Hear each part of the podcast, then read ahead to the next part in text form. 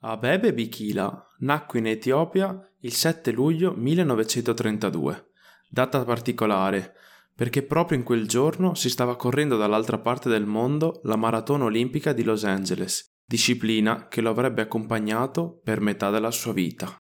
La sua era una famiglia molto povera, suo padre era un pastore e così a soli 17 anni decise di arruolarsi nella Guardia Imperiale per sostenere economicamente i suoi genitori.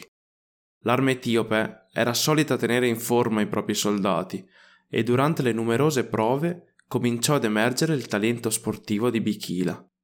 Iniziò ad allenarsi seriamente a metà degli anni 50, quando venne notato da Onni Nisken, un allenatore svedese che era stato incaricato della preparazione atletica dei militari della Guardia Imperiale. In soli quattro anni Abebe era pronta ad entrare nella storia, correndo alle Olimpiadi di Roma del 1960.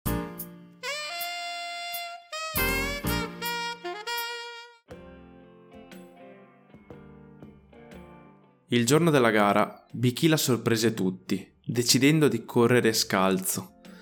Molti pensano che sia dovuto al fatto che lui era abituato ad allenarsi scalzo. In realtà il motivo è ben diverso. L'etiope doveva indossare un paio di scarpe fornite dall'Adidas, sponsor tecnico della manifestazione, ma nei giorni precedenti alla gara le scarpe gli procurarono una vescica sotto un piede, così decise di correre scalzo per evitare problemi del genere anche in gara. Dopo i primi 10 km, Bichila staccò il resto dei corridori con altri tre atleti, a metà gara iniziò un testa a testa con il marocchino Radi Ben Abdeselem, dato per favorito. I due rimasero attaccati fino all'ultimo chilometro, quando Bicchila fece partire una progressione inarrestabile, che lo portò alla vittoria, stabilendo anche il nuovo record del mondo, in 2 ore 15 minuti e 16 secondi.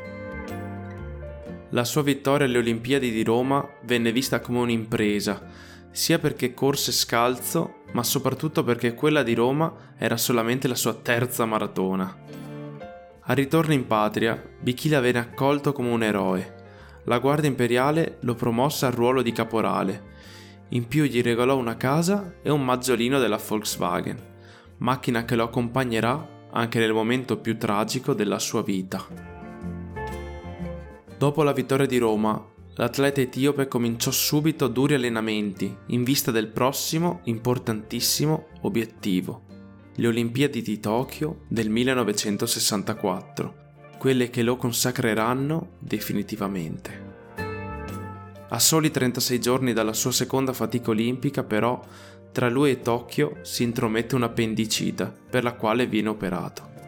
Arrivò nella capitale giapponese quindi non al top della forma, ma deciso a dare tutto. Sulla linea di partenza erano presenti 68 dei migliori maratoneti del mondo, ma solo due tra questi decisero di prendere l'iniziativa di condurre la gara. L'australiano Ron Clark e l'irlandese Jim Hogan. Bikila li segue senza problemi, rimanendogli incollato e studiandoli attentamente. Arrivati al ventesimo chilometro, l'Etiope decise di essersi riposata abbastanza e cambiò marcia, involandosi in solitaria verso la vittoria, che arrivò dopo sole 2 ore 12 minuti e 11 secondi, migliorando di oltre 3 minuti il suo precedente record del mondo. Così Abebe conquistò la sua seconda medaglia d'oro olimpica e diventò il primo atleta ad aver vinto la maratona in due Olimpiadi di seguito ma era tempo di voltare pagina e di porsi un nuovo obiettivo. La maratona delle successive Olimpiadi, quelle di Città del Messico 1968. Purtroppo, a meno di un anno dalle Olimpiadi, si fratturò il perone e nonostante tutti i tentativi per curarsi, il dolore non scomparve mai del tutto. Al diciassettesimo chilometro della gara, il dolore alla gamba si fa sentire sempre più fino al punto di non essere più sopportabile. Il campione uscente fu costretto ad alzare bandiera bianca e a ritirarsi dalla corsa. Sfumò così per Abebe la possibilità di fare tris e di possedere un primato che difficilmente sarebbe stato battuto. A quel punto la vita dell'Etiope iniziò una discesa inesorabile. L'anno dopo, infatti, mentre era alla guida della tanto sudata Volkswagen, rimase vittima di un incidente che lo fece rimanere paralizzato dalla vita in giù. Anche sulla sedia a rotelle, però, Abebe non riesce a stare lontano dallo sport, così inizia a dedicarsi al tiro con l'arco e addirittura a gare con la slitta. Proprio per questa sua determinazione, Bikila aveva al seguito numerosi fan e diventò una celebrità in tutto il mondo. Morì il 25 ottobre 1973 a causa di un'emorragia cerebrale dovuta a delle complicazioni in seguito all'incidente. Al suo funerale erano presenti 75.000 persone, comprese la famiglia dell'imperatore, che aveva indetto per quel giorno lutto nazionale.